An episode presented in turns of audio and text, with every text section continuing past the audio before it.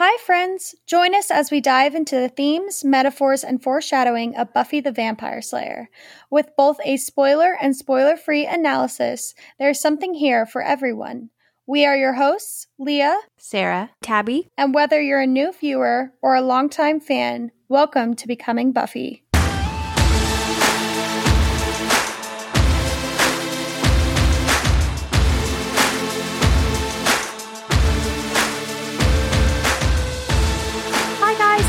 Welcome back to our now spoiler section of Helpless. We have so much to talk about. There's a lot that happens in this episode that becomes pretty important later in the season. But before we do, we just wanted to address something that kind of happened this past week.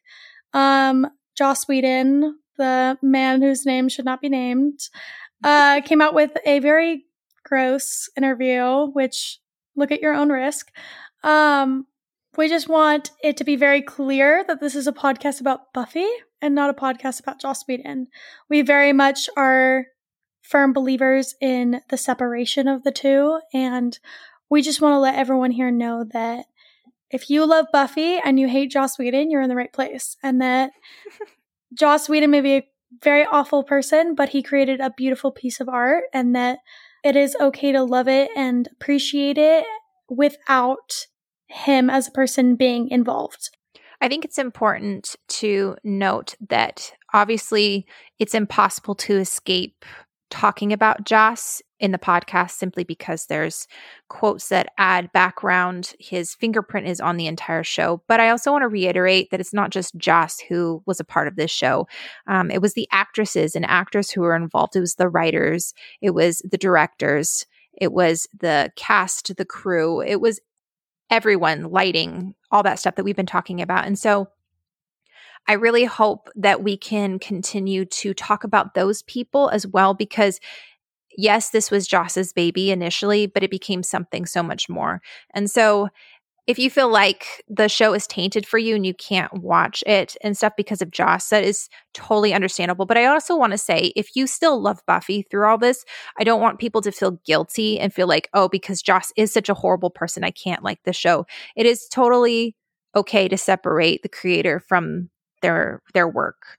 Um, and so I just want to reiterate that it is okay to still love Buffy, but it's also important to give credit where it's due and remember that there are so many other people that were involved in this as well. So that's all we wanted to say. Um, and you can, again, you can read Joss's interview anywhere if you want to, but I, I honestly walked away from that feeling very gross. So read at your own risk. All right. So, on that note, we can only go up from here. We're going to talk about the spoilers for Helpless today. And we have returning from last week our brother David and his cat. Is that Captain yeah, that's with Captain. you? Yeah. so, if you hear meowing, sorry, that is Captain. I have a three legged cat named Captain Ahab that uh, wants to sit on my lap all the time. So, if you hear him in the background, that's what he's doing. All right. So the first thing that I wanted to talk about, it's just like a small little thing, but we talked about how Buffy's hair is in braids and how that's kind of supposed to make her look more youthful. We talked about how you see it in um, nightmares, you see it in this episode, you're going to see it again in Fear Itself, which is also a Halloween episode where Buffy dresses up as Little Red Riding Hood, which is really funny.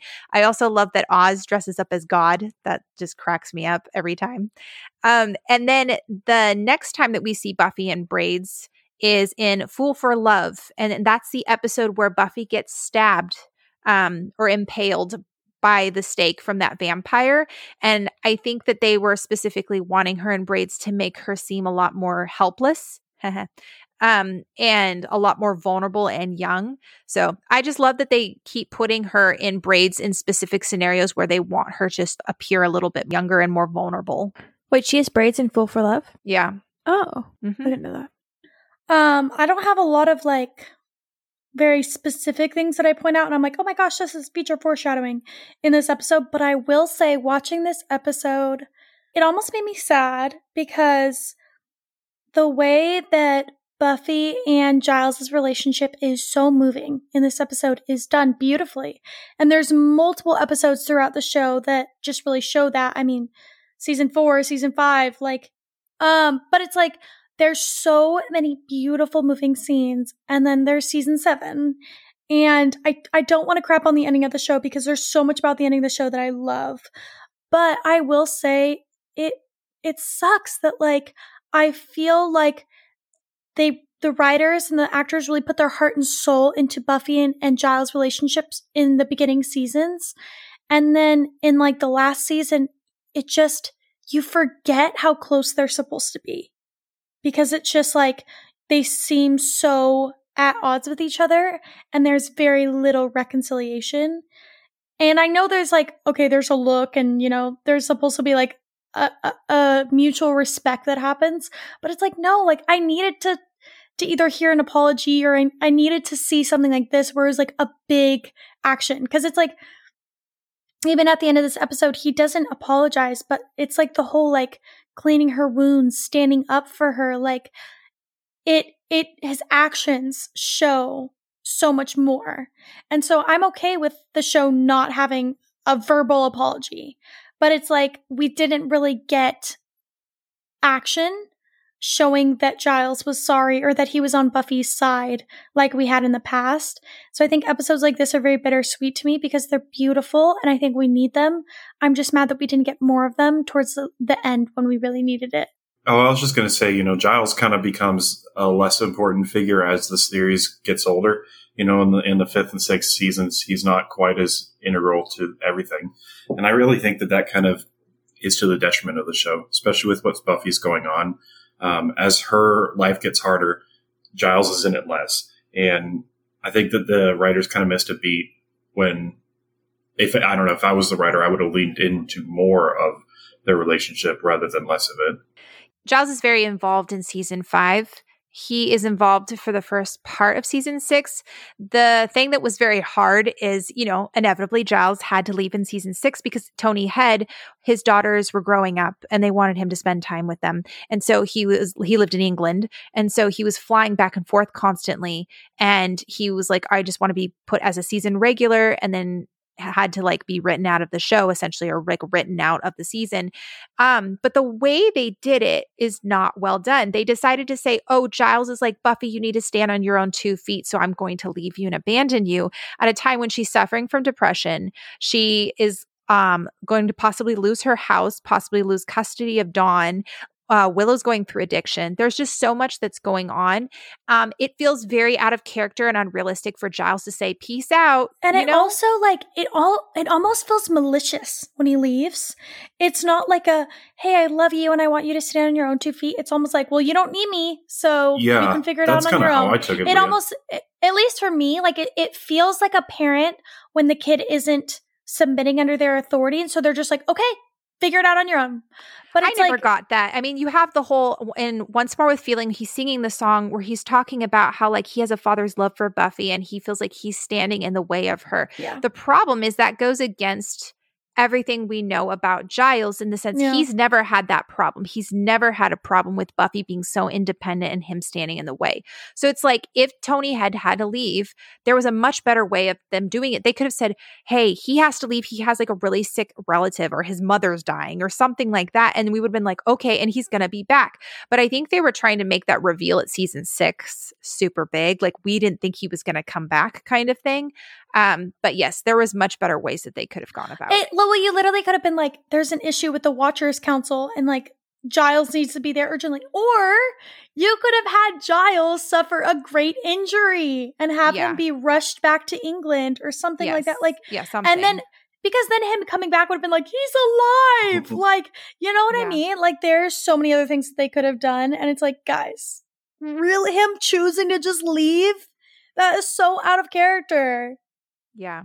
I almost would have rather them kill him off than him just like abandon yeah. Buffy when she really needed him. No, I keep saying this. I think he should have died either at the end of season six or the end of season seven because I really feel like he could have had like a moment of like them bonding or like maybe like saving her life by like sacrificing his own and then he could have been sent off in such a heroic way it's like i always think of like the quote in um the dark knight it's like you either like die a hero or you watch yourself become the villain. the villain. and I always think about that in television because sometimes this is the issue with long running television shows is you either Mhm. just run out of material and it becomes kind of like stale or you're the good people ended up becoming kind of crappy because you don't know what to do with them so you end up throwing stuff at them like as much as willow's arc is fun in season six you're, it sometimes gives me a bad taste in my mouth in season seven, i'm like i have too much of you i need like less of you um and and then like just giles just kind of slowly goes a little downhill after season five i like his Yeah. darkness in season five especially like the whole like dilemma in the gift i think is so interesting because he's all like Mhm. let's kill dawn because she's the issue here um and Mhm. she's all like if you go near her i will kill you and then he he ends up killing ben which is so interesting because it's like i understand him killing ben like he's literally tied to glory. Why don't you kill ben? He's the human you know? But that, that's that Yeah. whole moral dilemma. But i just think like him in season seven is a bit of a rough one. It's hard because I I feel like I'm going to get flack from everybody for this. I don't necessarily hate the direction they took Giles in season 7. Giles is not the issue for me in season 7, and I'm thinking specifically of um, Lies My Parents Told Me because this episode Giles betrays Buffy and Lies My Parents Told Me is the second time in the series that Giles betrays Buffy when he and um the uh principal what's the principal's name? Wood, Principal Wood when he and Principal Wood conspire to kill Spike, and Giles is tasked with keeping Buffy busy while they kill Spike. Giles should not have lied to Buffy. Giles should not have gotten to the point where he didn't trust Buffy enough to where he felt like he needed to go behind her back and use somebody else.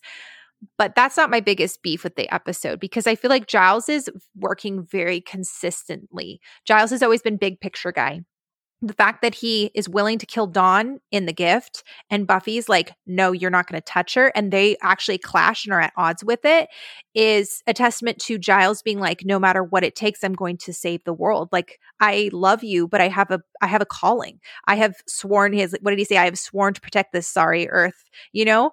And so I, when I see lies my parents told me, I see Giles thinking again, big picture and somebody, um, I forget who it was, mentioned something that I really love. They said Giles and Buffy have the same goal in season seven. They both want to protect the earth. But the problem is, is they both have a different way of going about it and doing it. And so for Buffy, she's going, I need Spike. I can, he, I can, I can use him. He can be helpful. Problem with Giles is he's going, okay, this person tried to assault you. This person is clouding your judgment, supposedly, and all this stuff. And the thing is, is that I don't think Spike is clouding Buffy's judgment, but I'm like my biggest beef with season seven is I feel like the writers, and we all know I, I've said this many times, my Spike is the weakest link of season seven, and so I get frustrated because I think that they put so much emphasis on Buffy, like shoehorning Spike into the story and having Buffy keep him around to the point where they made Giles the bad guy.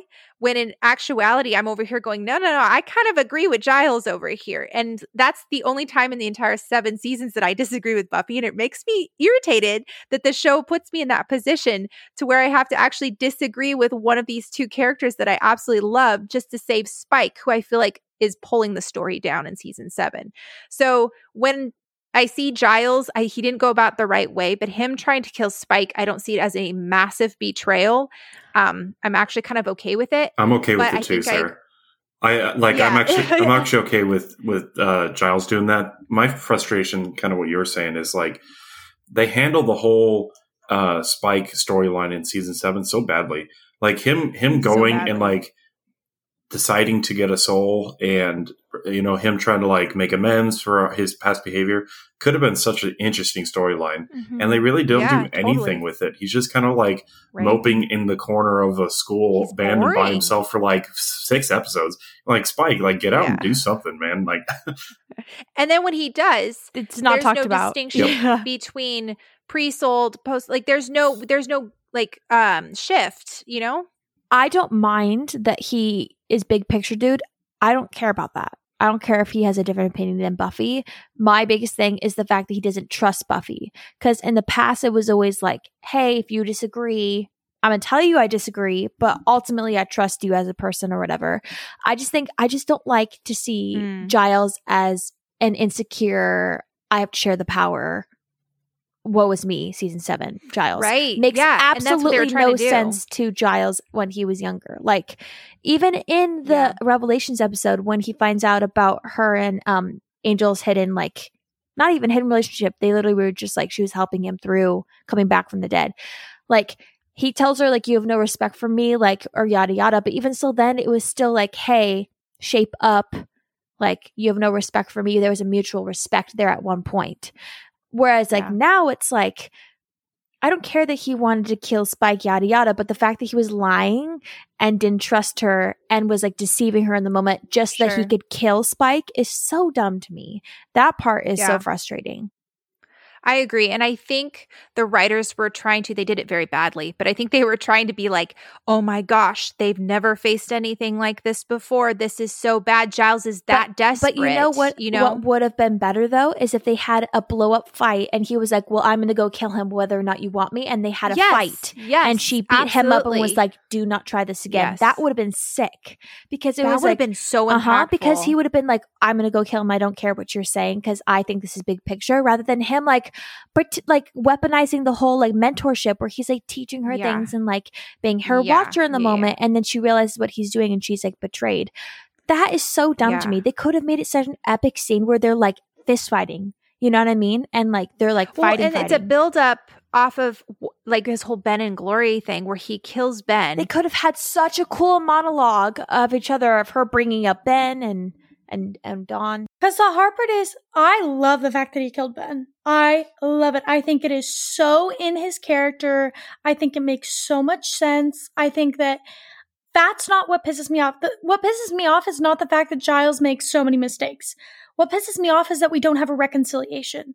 Because I'm Mhm. fully okay with characters going through really rough stuff. Like Willow, like she murders someone, but she, like, you see her kind of like work through it. Like she literally has to go to pretty much like killer's rehab and like comes back and like has to like ease her way back in. Like you see her carry the burden of her actions. My gripe is the fact that we don't really see Giles either bear the burdens of the those actions or have to make amends or apologies for the things that he's done yeah. later in the seasons, spe- specifically to Buffy, because so much of what he does affects her and affects their relationship. That's what makes me mad. I don't mind if you take your characters down dark paths. That's fine with me. But if you're gonna try and redeem them, redeem them fully. Don't half heartedly do it. I guess it's more realistic with like, you know, a lot of times with parental figures or parents, when they hurt their kids, they may not even realize that they're hurting them. And so not always having a like definitive apology and just kind of moving on is actually pretty realistic when it comes to like, um, you know, childhood and stuff like that. Not that parents shouldn't, but, um, I guess it makes a more realistic, like father daughter relationship between her and Giles if he just kind of brushes his stuff off under the rug. And something we've talked about that I've had to learn when watching Buffy is Joss, ironic, doesn't believe in apologies. He doesn't believe in um, coming out and saying, I'm sorry, I was wrong. Very rarely in the show do you actually see that happen, except for Buffy. I mean, I'm sure there's other examples of it, but generally across the board, there is the way that the writers and Joss write an apology or people getting back together is like we just watched amends. You It's know, you have yeah. you have yeah, you have Xander A that comes in and says, "Well, I'm feeling the Hanukkah spirit." You have a nod. Yeah, you have Mhm. you have, "Hey, I'm going to help you with this." That is and I'm having to learn that that is what the Buffyverse sees as we're cool now. We're I okay know, now. which is so Like, frustrating because, uh, and I've I've said this so many times, and there's a reason why Buffy is always ranked as one of the greatest TV characters, and I've said this before, but it's because her compared to everyone else, she's doing the brunt of the work in every one of the relationships because no one else goes into her and apologizes. She's the one who has always carry all the weight, and it's easier to make somebody look good as a character if they're the ones going through all the crap and coming out on the other side a better person. And she's the only Yep. person who has the weight of everything. Willow goes through a lot of crap in season six, yes, but she also has years of being kind of crappy. And then as soon as that Mm. happens, season seven comes and all of a sudden she's like healing and everyone's like, oh, yay. And they forget all the stuff that happened with Willow. Right. Whereas like everyone's always going down Buffy's butthole or going up her butthole about everything for seven seasons because she constantly has stuff thrown at her. And so they have higher expectations for her. That's why she's Yep. seen as a really great character is because she's constantly going through everything and then choosing the better option except for season six. that and her friends suck. Like, here's Yeah. the thing. I love do. Willow. I love well, I don't love Xander. I love Willow. I learned to tolerate Xander and can acknowledge some of his strengths. I love Oz. I love Angel. Like, they're all good characters. But and, oh, and Anya. I love Anya and Cordelia. Like, if I miss a character, just know I love them as well. But like, they're all good characters, and I love and appreciate them all, and all that. However, I will argue with anyone. Buffy's friends suck to her so many times. They they apologize and they move on sometimes, and sometimes they get over it. Sometimes they get over it when there should have been an apology. So it's just like, which is definitely realistic because sometimes you have friendships where you sometimes you don't apologize and you just both move on. But I will say the gross amount of times that her friends have wronged her in comparison to when she has wronged them is so outnumbered. Like, and it's just one of those things where it's like Buffy as a character looks so much better because her friends suck. And that's mainly the writing because they just should have, like, given them apologies. They should have given them better amends. Like, but they don't. Except for Angel. That's why everyone ships them because Angel is the only one who actually treats her well. Well, character arcs are super important. I mean, think about all Totally. the the characters like Zuko. You know, change is important to uh, to having a really rich character arc, and Buffy's really the only one that has to, um, I guess, like confront the consequences of her actions. Like everyone else does horrible things, Mm-hmm. and it's like a one off. You know, they're like, oh, haha, that was crazy, and then next week it's like, you know. Willow literally flays Amanda. Yeah. Like she comes back and they're like, you know what? It's okay. Whereas like Buffy for seven seasons gets beat down Yeah. and has to choose the right thing or else no one lets her forget it. And at the end of that, they're like, you know what? You're just luckier than us, so we're going to kick you out of your house. Oh. Uh, they're like, you know what, Buffy? I know that you like protect the world and save us all the time and like are definitely selfless, but like the fact that like you would even consider not killing your boyfriend uh because he like might hurt someone is kind of like it really hurts my feelings and I'm gonna make the decision to kill him anyways. Or Buffy takes a mental health break for a summer, and everyone gives her so much crap for it. They're literally like, "How dare you leave us?" And Yeah. she, Where were you? She's like, guys, I died.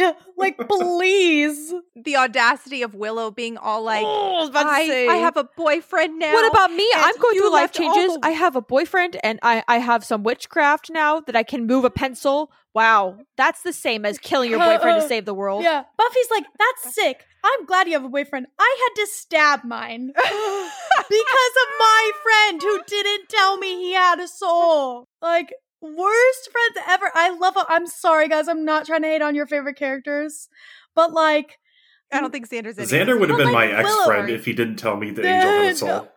Xander would have been literally in the grave if he didn't tell me Angel had a soul. He would have been first on my kill list.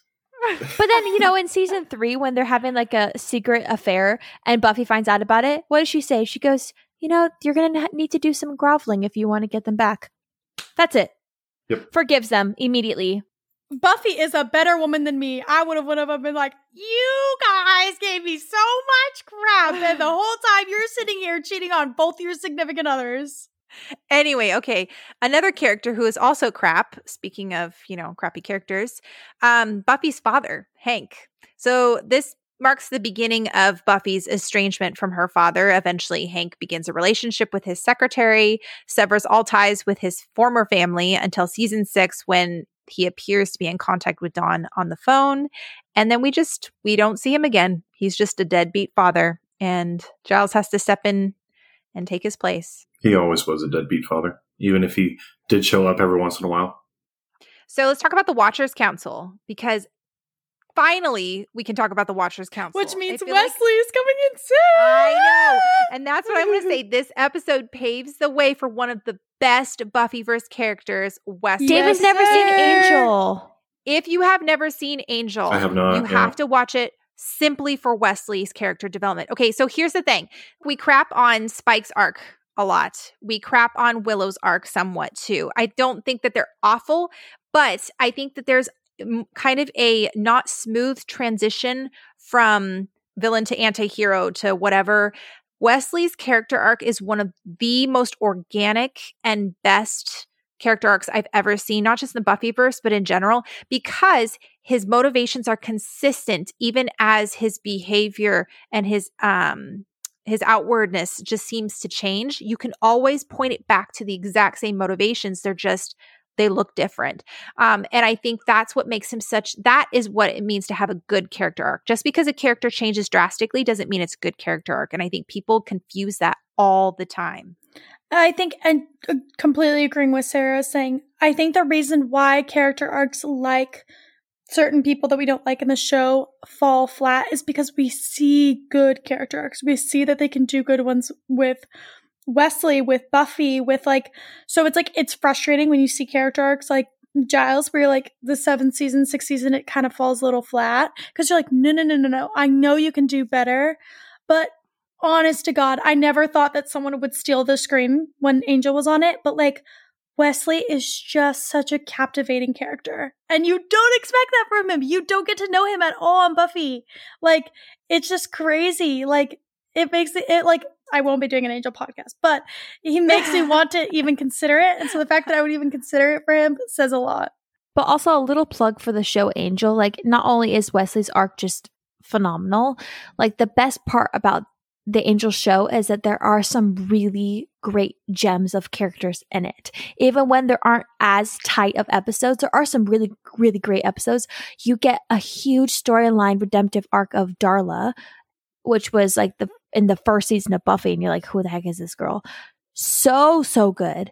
And then you get like characters like Lorne, which is so fun. And I love Lindsey. He's a good, like, um, tug and pull, evil, sometimes good character. All right, so the Watchers Council.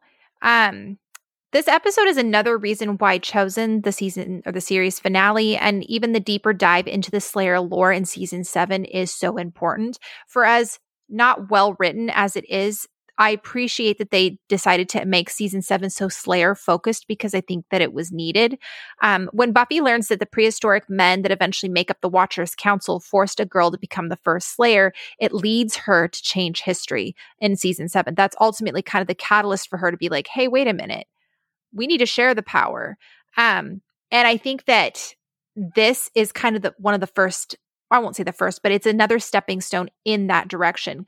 Watching Helpless and seeing that, like we talked about it in the spoiler free section, it's about power. They don't care if she lives or dies because they can have another weapon at their disposal.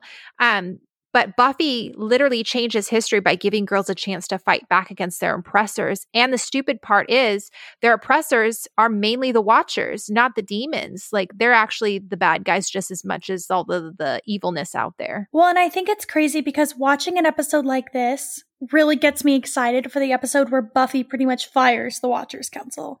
And I think Mhm. it's so interesting that they create that dynamic because the whole idea was that the Watchers Council had power because they used teenage girls and they pretty Mhm. much like used and abused them, like for lack of a better word. Like they discarded them, had them killed when they didn't need them anymore. And I love the fact that Buffy is the one who literally rips the power from them and is like, Mm-hmm. no, I quit.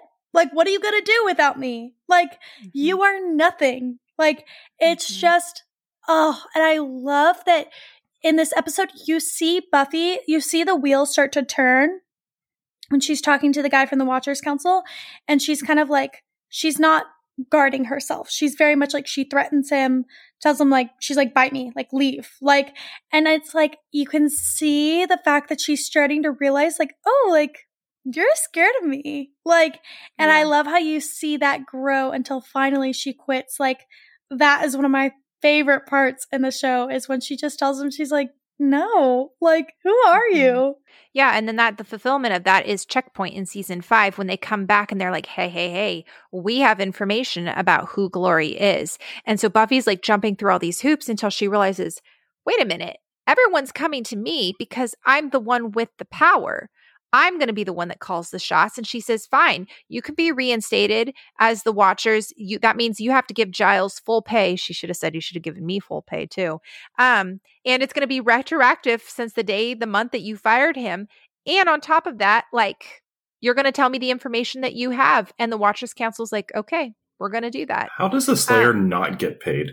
Like, come on, I was seriously. about to say you literally just like like maybe realize she should have asked them for a salary in that moment. What the heck? Why didn't they put that in yeah, there? she should have said, and you're going to pay me as well because I'm the one what the doing the, actual work. Or, or she should have been like, Giles can have half pay and I get the other half, or whatever. You're Like- telling like- me that we could have avoided a freaking Meat Palace episode? Oh, dude. Oh, One of my the worst things I've ever gosh. seen. I hate it. She could have had an actual career. Oh, Buffy. Yeah, right? I mean, there's already an organization out there who employs Slayer, like could have literally employed Nah, Slayers. I never thought about that. That's so shady. Oh my Yeah. gosh. Yep. This is, you know, systemic misogyny at its finest. Buffy doesn't even think to ask for herself. Giles, who loves her so much, doesn't even think to to stick up for Buffy and say, "No, you should pay her as well." Buffy's over here talking about power, but she doesn't even realize how much power she actually does have. And so, I don't know, it's interesting again, we're watching this in a 21st century lens.